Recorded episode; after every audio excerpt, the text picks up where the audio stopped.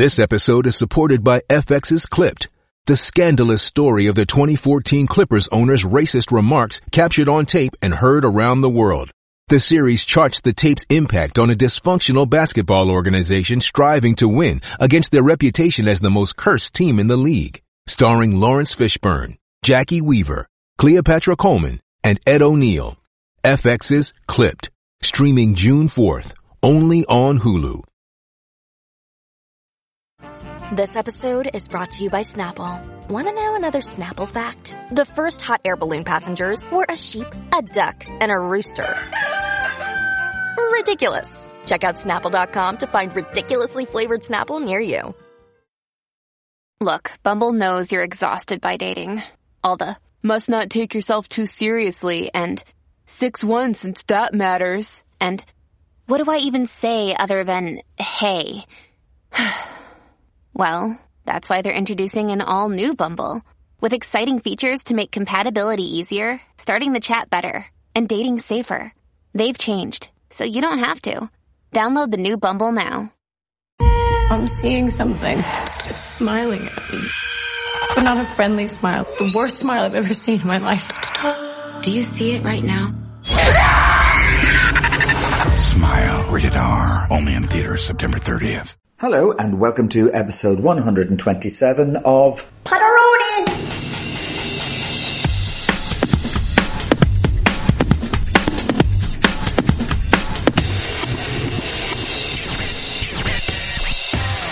And on this episode I'm talking to Mary O'Connell, a comedian based in London.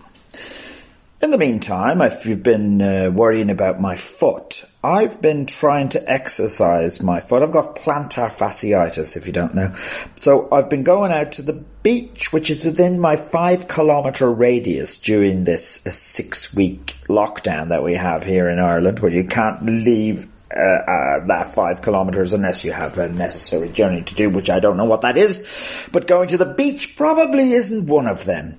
But there is a beach within five kilometers of my residence, so that's pretty good. So I'm going there and walking barefoot to try and sort out my bloody foot, give it a bit of exercise. Actually, actually ran twice as well, about four kilometers on the beach.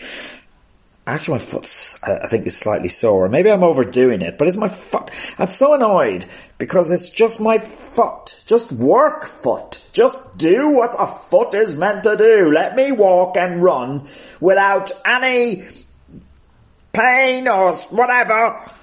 Just do it. That's kind of what I'm thinking. But on the other hand, I have to have to work on it. And I've also got toe separators. Yeah, you just put them on your toes and they go down in between the toes and push them apart because I think part of my problem is that my little toe is squashed up behind the toe beside it because of years of wearing shoes that uh, perhaps are a little bit too tight. Because of course it's my right foot. And both of my feet are different sizes, so my right foot is always getting a little bit squashed as opposed to my left foot. Anyway, enough about my feet. I've been uh, listening and watching, um, uh, uh, I can multitask, to a lot of horror movies. When I say a lot, I mean three. One a night since Sunday night. And, uh, the first one I watched was, uh, Nightbreed. Nightbreed, directed by Clive Barker, who directed Hellraiser, has written a lot of horror books, I believe. I haven't read them, but ha- I'm going to watch Hellraiser tonight, and I believe that's a good film. But Nightbreed, I thought wasn't that good. It was a bit ridiculous, to be quite honest. Um, uh, yeah, just, just a lot of, it just didn't make any sense to me. Uh, and David Cronenberg played a character and, uh, I just thought he was awful. The acting was awful. Um, so, uh, uh, I, then I went on uh, next night to uh, Motel Hell. Now this is a real B movie comedy horror, which, you know, you kind of think, oh, could be rubbish, but it's good. It's quite good. And it's not really, you know, you say Motel Hell and it's all based on motel and is it like Psycho and all that. It's more like a farming horror movie. This involves farming and, um, yeah, it's quite odd in that sense. I've never seen a f- farming horror movie. I'm very few farming movies in general. So uh, it is good, and there's a little bit of the old uh, Texas Chainsaw Massacre vibe going on as well. A bit of a chainsaw fight towards the end. At the end, there's a, a really good chainsaw fight. I mean, what could be better than a chainsaw fight? As a young man, actually working uh, in a riding school, I nearly had my face cut with a chainsaw. I was holding the wood while the other chap was cutting it with a chainsaw.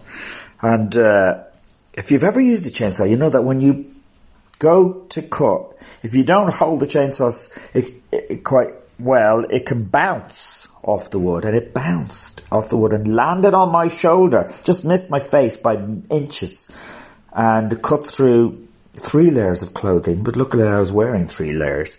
Uh, didn't cut me, but I was a lucky man. I could be a very scarred looking dude uh, if if uh, it had gone a little closer. So that uh, is quite a good film. Motel Hell, check it out. And the third film I watched was last night. I watched The Conjuring. Right, that's quite a popular film. I'm sure a lot, lots of you have seen that, and it was, I, I believe. It was the best of the three, a very good film. But Motel Hell has something about it. I would advise you to watch it.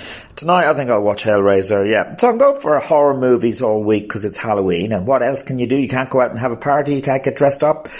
You can't get dressed up, but you can just walk around, um, socially distanced from people, uh, or sit around in your house. I might do that, but, um, watching horror movies is the thing to do, isn't it?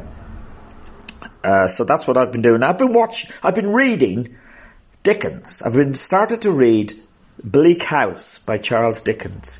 So, cause I go to the beach, uh, do my run, and then I come back, have a bath and read two chapters of Bleak House. Bleak House!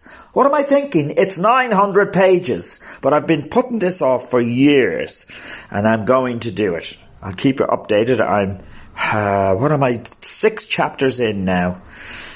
100 pages. Only 800 to go. I'll be fine and it's good. I like the book. It's good, quite good. I mean, it's Dickens, so you have this girl who's so humble.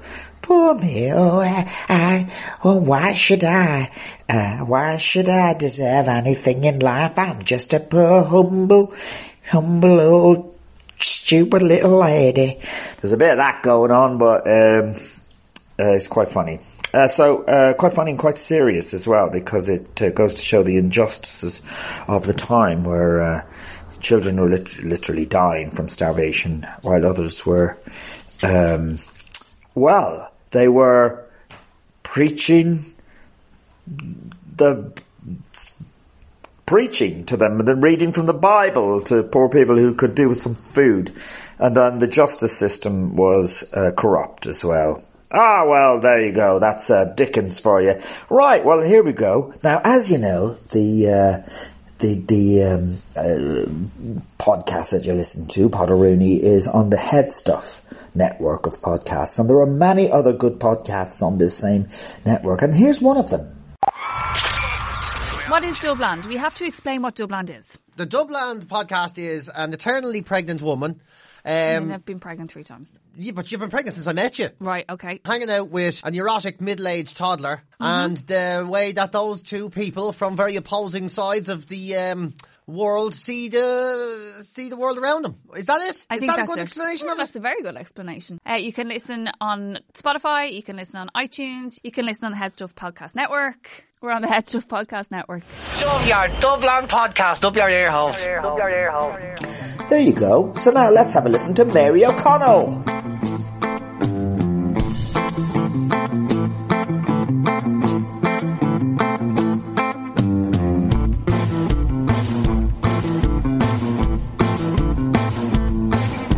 Are you? In London? Yeah, yeah, yeah. No, I'm at home um, in North London. I live with my family, so yeah. So lockdown's been all right, like because we like there's enough of us to keep things interesting, um, and we all like are like lucky enough to have our own space. So so that's been okay. have you been doing any writing or? Uh... Yeah, I've tried to do to do some writing just because I you know haven't been able to perform right now. So, so yeah, me and me and my friend Dennis just sort of redrafted this pilot that we were writing, um, and I've done some other stuff. So, so yeah, no, it's been all right. It's been not as fruitful as I'd like, um, creatively, but I don't know. It took me a while to like get over the pandemic writer's block. Yeah, it's really weird actually. For me, I had a short burst of creativity at the beginning and I was thinking, this is great. And Yeah, then I, yeah. then I hit a kind of a wall and went, oh shit, it was kind of doldrums for a while. And then luckily this other web series came along and I got to do something again. But it's kind of up and down, you know? Mhm. It's really kind of weird. So, um, so you grew up in London, yeah? Yes. Yeah, And, yeah. and, and where, where, you've got a very Irish name, Mary Yeah, O'Connell. no, um, it's just from my dad's side. Like, um, they had, I'm pretty sure his family, um, moved, like came to England, like literally like in 1900 or something like that. They just had a long line of sons. So we're not really super Irish, like a bit, but like not really. um, Yeah. It's the most Irish name.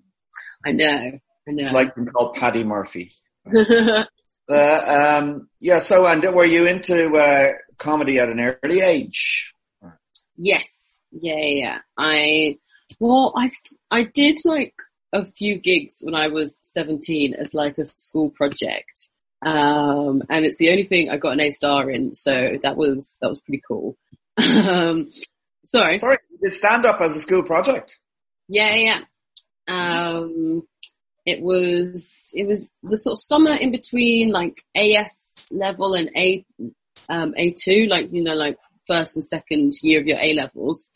Um, and basically it was this thing called an EPQ or extended project and you could, you could just sort of like pick something to do, like whatever you wanted and, um, you know, show that you'd like worked hard at it and, um, you'd get graded and given UCAS points for it. And I really needed the UCAS points. Um, and so, and also I'd always wanted to do stand up. So where did you perform the stand up? I performed it at, so this, so I sort of like, I did my research, I like scouted out gigs, um, and I, um, there was this sort of independent bookshop, so I'm just very conscious of my hair. um, Do you want a moment? it's, not, it's just, oh, I don't know, man. It's a hot day. I'm trying, trying my best. Um, great. It looks, your hair looks amazing. Oh, thanks. Um, so there's this, there was this independent bookshop, um, not too far away from me and they did like events. Um, and so I'd been to see a comedy night at, um, at that place one time and, and I sort of knew the owners, like, so I was like friendly with them. And so, and they had like an open spot. So it was sort of like a, it was like a paid gig for like, I wouldn't say like semi-pro people, but just like people like on, on their way up. Um, and, but they had like an open spot for like an amateur person, like each time. And so I was like, oh, can I do the next open spot? And they're like, yeah, sure. Um, and I did it and it went well. Um, and so I did like a few more gigs and, and yeah, like I kept like a sort of little log of my experiences and, and I like recorded, um, I recorded the set probably like three times or something. Yeah, and, and so did you, uh, did you continue from that moment or did you take a break then from it? I took a long break because I just, um, I don't know, I liked it, but I wasn't super like obsessed with it. You know how like people, I feel like when people start, they get obsessed with it. It's like, gotta keep gigging, got to gig. And I was like, oh, I've got exams. Like I'm not, I'm not in the mood. Um, and, and so I, I just sort of like gave it a rest until maybe I was like 19 and I was at uni, maybe like the end of my first year and I joined the like comedy, um, society at uni. And, and yeah, like I went to a few of they, cause they, they're quite good. I went to York and so they have quite an active comedy society. They take shows up to Edinburgh. They have like an improv group and stuff. And they did like stand up workshops, sketch writing and improv. And so I started going to the stand up ones, you know, like remembering that I liked performing again. and then I'd perform at a few of the shows. But again, I didn't really do stand up when I came back to London. I sort of like, I was like, oh, is, I'm like, my student stand up. It's, I think, I don't know, I'm not sure what my, what I thought the London scene was like, because I only saw like a little bit of it, but I, you know, you know that student audiences are way friendlier. Like it's just, it's just given. Um, and so I was like, oh, I'm not ready, I'm not ready for the, for the big boys yet. And do you think it was, uh, it was a good idea? I think probably a good idea maybe to start outside of London. Um, I think, I don't think it matters that much either way. Um, I think it's good to start in a place where there's just a lot of gigs to do. Um, because the problem with performing to the comedy society is that there were only like, you know, it wasn't like the most popular thing. And so you have an audience of like the same 20 people like all the time. And so eventually they're gonna, um, they're gonna have seen your jokes at least twice unless you're just writing them really fast. Um, so, so it's good to be able to branch out. So yeah, so a lot of comedians I think find it, some people find it quicker, other p- people find it slower to find, you know, what their style is or what their voice is. And hmm did you think it took you a while or did you know straight off this is, this is who I am on stage? Um, I think I'm still figuring it out. Um, and I think it's something that will probably change as I get older, as I have like different experiences. Yeah, I feel like my style has changed quite a lot. I flip between, um, I guess, I know kind of like energetic and friendly and then like super, super deadpan, like super like, I'm too cool to be here. Like, why are you looking at me? Like, you know, like, so yeah, I think. You're still experimenting and yeah, and I like the way you say. I, I've only seen a few clips, but I mean, there's one you say you can get away. with I can say anything because I'm a brown woman. oh god, when did I say that? I feel like that must be really old. Um, that Uh, like, it might have been a chortle gig. I'm not sure. yeah. gosh, that could be like 2016, maybe 2017. Oh, is it? Oh, really? Yeah, yeah. Um, well, I, I love that idea of that. Yeah, you know, you can't Yeah. criticize me. I'm a brown woman. yeah. I thought, I thought that was funny to say, I guess. Um, Yeah, yeah, no. So, and so you you've done uh, Edinburgh, but I can't figure out whether you did. um Did you do a theatre play or was it stand up? Um, so I've actually done both. Um, the first time I went to Edinburgh, I was in a play um, called Hearts of Folk. It was like it was like a farce about this folk band, um, and that was in I feel like that was in 2015. Um, Oh. Yeah, and that was that was cool because I basically um, through doing the comedy society stuff at York, um, I made some friends with some people, and they were like, "Oh, we've written this play. We think we, you should audition for it." And I was like, "Yeah, sure, I'll audition." And I got the part, and they were like taking it up to Edinburgh. So that was my first experience of the Fringe, which was actually really nice because when you're in a play, you've got like you're in like a team. Because I find the Fringe to be like really lonely when I've done stand up, um, and at least when you're in a play, it's like, oh, we just hang out after the show. Um, Yeah, yeah. and also, uh, well, I've done a play once there, but at least Mhm. you're you've rehearsed a play and you're doing the play. Whereas I think when I'm doing stand up there, I feel, oh no, that didn't work. I should work on that. I should change that. But at least if you're doing a play, you're going, well, this is the play. Yes. Yeah, yeah, Take it or leave it. Um, and so what, and what was, uh, there was Hearts of Folk. I think I see something called Barely There. oh that yeah, yeah, yeah. Um, so that was um, me and Patrick Healy's um, two-hander stand-up show that we did at the Fringe last year. Um, um, yeah, that was um, that was really fun, and it was my first time doing like anything longer than like 10, 15 minutes at the Fringe. And to be fair, like you know, when you're like performing on the circuit, it's not really that often that you're doing like 20 minutes, um, and like above if you're not like a headliner. Um, so just having kind of like 25 to half an hour between us, um, well, you know, like each, um, it was like a big step. And so I was like worried about it at first because, um, firstly, I'm not that good at memorizing all my material, I still like, I have like notes because it's, I need to write a little bit more structurally. Everything's a bit random. Um, and so I'm like, well, this doesn't connect to this and it's never going to, but that's the order I'm saying them in. But I think for the future, I need to write a little bit more with structure in mind. All right. Um, do you, do you, uh, uh, do you have a set that you definitely know you're going to do, or do you, do you meander off a bit, let yourself um, or something? I guess I think I had like the foundations of the set, and that's the one that I usually did. But then there'd be like funny stuff that would happen at the fringe. Like there was a point, so me and Patrick, like we're not the best flyers in the world.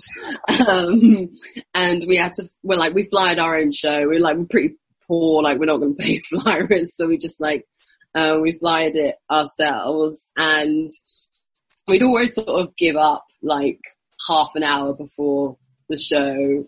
And it's like, oh, you know, what, what happens, happens. And there was a point where we were both like lying on the floor, um, in the sort of like on the fields. I can't remember what they call it. It's like the sort of field park thing. Meadows? Yes, the meadows. That's it. Yeah, of course, the meadows. Um, and we were lying on the floor on the path there, and I was just sort of like waving a flyer around in my hand. Um, and then Stewart Lee walked by, um, and he like leaned in, like looked at my flyer and then like walked away. Um, and I just thought, I thought that was quite funny. And so like I said it in the show, um, and just like other stuff like that happened. Um, so you like, you incorporate like your experiences, but for the most part, it was like the same set. Right, right, right. Yeah, it's such a long journey in a way that the the fringe. It's it's you know like yeah, it's full of ups and downs and uh, yeah, yeah.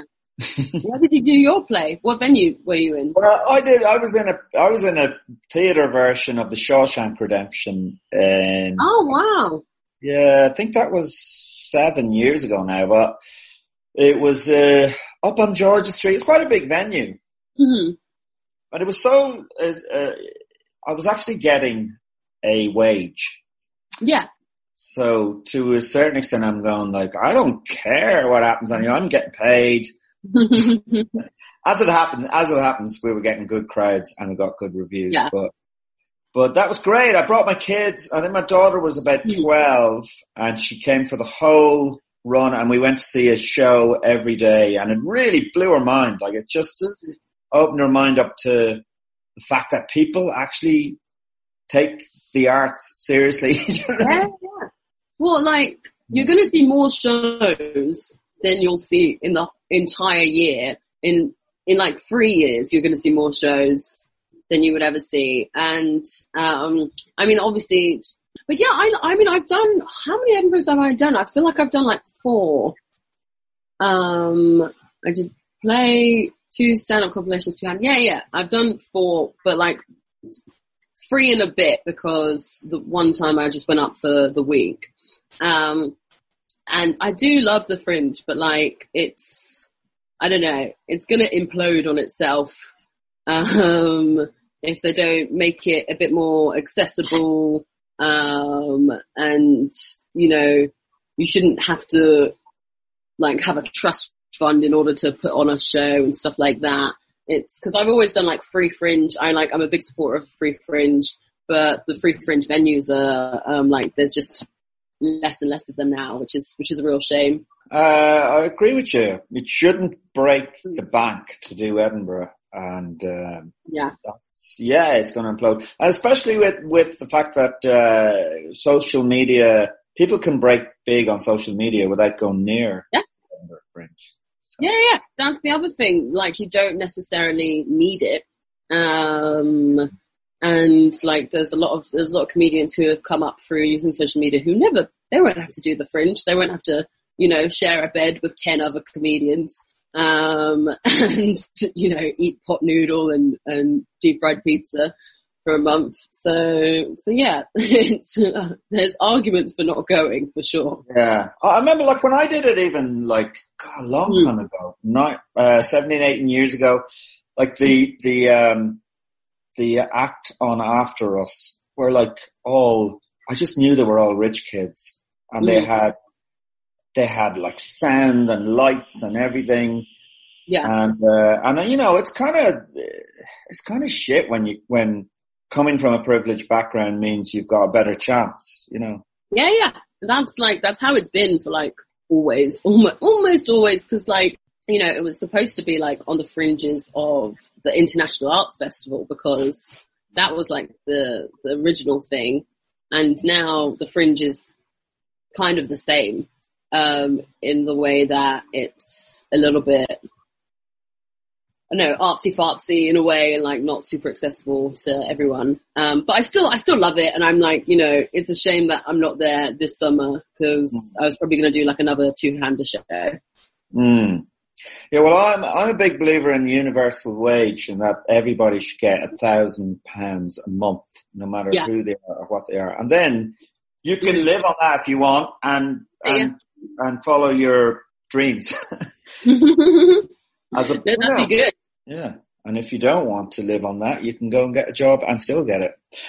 Um, so uh, that's my opinion. Bit of a socialist, I suppose. But um, so have you have you um, w- would you say that you uh, talk about race uh, a, a, a bit in your sets, or would that be an issue uh, thing you would do? I I talk about it a bit, um, not a whole bunch. I feel like I feel like some of my funniest jokes definitely involve race, um, but I feel like there's usually an element of like whimsy. Is whimsy the word? I've started to like um, my sort of uh, later stuff is just a bit more surreal, um, just a bit absurd. Um, and so, and like race definitely comes into that, but it's not something, I don't really write a joke if it's not like natural or if I don't find it funny. Like, you know, I could write a joke about racism or something, but like, I'm like, is it funny? Does this feel like true to me? Um, cause usually, um, apart from like during lockdown, I don't really try to write jokes. It's just sort of like something happens. I see something. I'm like, oh, that's a bit weird. I write it down. Eventually, like a joke happens. Um, but like in lockdown, I've had to try to write jokes because I'm not like going out in the world and like experiencing my life in the same way as before. So I've had to put in a bit more effort, which is, you know, which I don't mind doing because it's good, it's a good thing to do. Um, but But would you would you uh, say that would a joke come from a uh, frustration or anger at something, and then you try and make it funny? Um, yeah, I um, I feel like I spend most of my time being annoyed, um, and so that's usually that's usually where my jokes come from, and it's just like it's usually like a frustration, um, or seeing something which is a little bit of a hypocrisy. Um, I don't like I don't like that. Um, so, so yeah, I guess turning it into a joke is a good way to deal with it. Oh, it certainly is. Yeah, yeah. Um, so how do you see things? Are, are you mainly, well, obviously we're not gigging now, but is it, is it mainly in London or are you going all over? And yeah, mainly in London. Like I will do like Brighton every now and again, um, cause like, um, comedian Brighton's really nice. Um, and I've gigged like, I gigged in Manchester before and when I was like in York, I would gig in York and Leeds. Um, but yeah, mostly, mostly London, but I am like conscious that I don't want to become like too London centric. Um, because if all your jokes are about the tube, like there's only, you know, like, you know, a number of people that that can, that can relate to that. And that's not what I want to do. Yeah. Oh, that's a big danger. I mean, I've seen years ago, uh, London acts coming over to Ireland talking about the tube and we, we don't even have an underground in all of Ireland. So Yeah. It's, um, but I do like, I do feel very London. Um, I, I feel like my style is like cool, I guess. And I, um, just as a person, I feel like I'm quite London. Um, there's just like certain things that I do, um, that you just like don't do in other places. Like, I know, you can, if you look at, it's odd, but like, if you look at how other cities like do clubbing, like, you know, like in Newcastle, like, girls wear like heels and dresses and stuff. And like, and you know, we have that here as well. But like in London, like where I, me and my friends, like you wear your jacket inside the club. That's like, that's like a thing. Um, like, you know, you go out with a jacket and it's like the most, cause other people, maybe other places, it's like the outfit, the dress is like the, the statement piece of, of the outfit. But like in London, it's like, it's your coat. which I think, I don't know, maybe it's just my group of friends. um, but, but yeah, that's, um, that's something that I see. And uh, have you done any uh, like s- sketch type or character type comedy? Is that is that something that interests you? Yeah, yeah, I'm interested in sketch. I did a little bit of sketch when I was at uni, um, and I've always wanted to do characters. I wrote like two characters which I thought would be funny, but I just I'm not very good at like staying. I'm not very good off the cuff. Um, in terms of like when I when I do stand up, like almost all of it is like pre-written, like exactly how I'm going to say it. Not all the time, and I like I've tried to like loosen up um, as I've gotten more comfortable on stage, and I think that I will probably be able to be a bit looser later on. But I'm not very good without some kind of script, and so I feel like a character you have to just like be the character. You've got to know how like that character would react to stuff, and so that scares me. I think but I have written like a couple characters that I don't think I'll ever do, but maybe I'll give them to someone else. yeah, I know that is the that is the scary thing about doing a, a character live is that mm. you've got to stay in that character, so you can't come out of that character and go, "No, I didn't mean that. I I was being sarcastic." Yeah. you've got to stay in that character, so it is it is very scary doing it. I think you've got to be prepared to uh, stick with it, even if you're dying on your arse. Which is very hard to do. very hard to do. So, uh, so do you think there's a good scene at the minute? I, have been interviewing a lot of your, you know, your contemporaries, and there seems to be definitely a really good scene, but all, all sorts of different kinds of acts as well, and from all sorts yeah. of backgrounds. It's definitely uh, changed from when I was starting out. Yeah, I think I think alternative comedy is having a real moment right now um, well, like, no, pre-lockdown.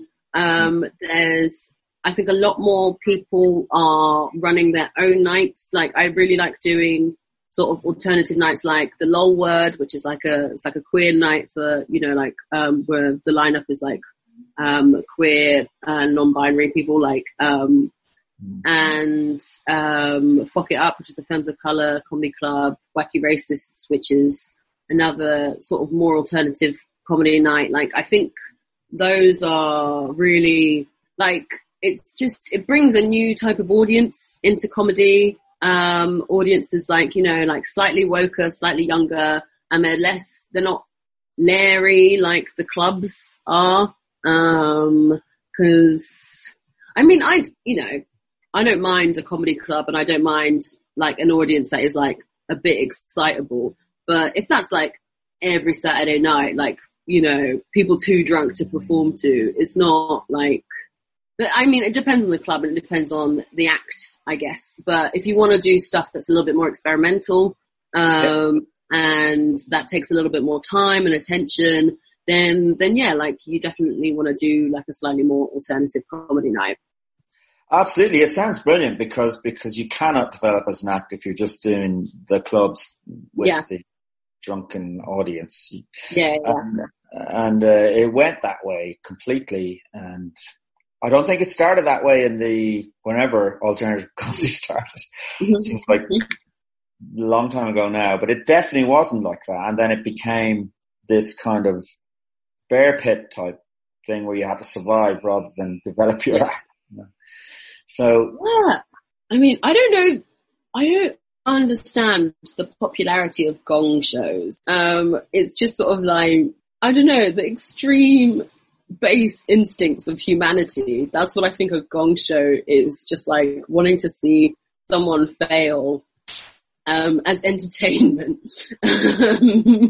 it's it's not like um, it's not something I'm a big fan of. No, um, it's bullshit. It's bullshit. I was talking to Erin Tett about this. She's said oh she yeah. Did she said she did a gong show and uh, she was booed off before she got to the mic stand because they didn't like the look of her. That's ridiculous. Like it's it's so it's so upset. And I, I know Erin. I think she's a great performer. And but but I know that like her style of comedy is just like not the type to necessarily be appreciated at gong show. And I don't mean like that offensively. I just feel like um No, I know what you mean. I, I love her stuff. It's amazing, but yeah, yeah. she- it, it it requires the audience to invest in it. You know. Mhm. yeah, yeah, absolutely. But uh, no, it's really good to see that that scene is burgeoning. It. Um, well, listen, it was really nice chatting to you, Mary. Lovely to talk to you too. And uh, hopefully, I'll see you sometime live on stage. Um, yeah, that'd be lovely. okay, enjoy the rest of the day, Mary. Bye. Bye.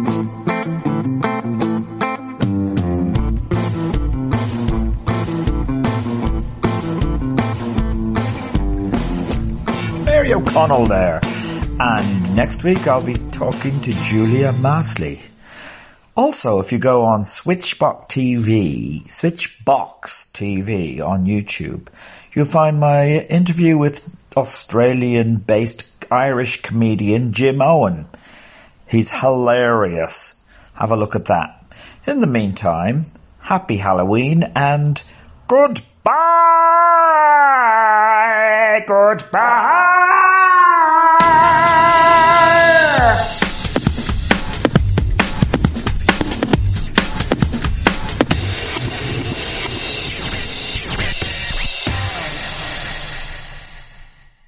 When Big Mobile charges you an arm and a leg, they're taking your money and your power.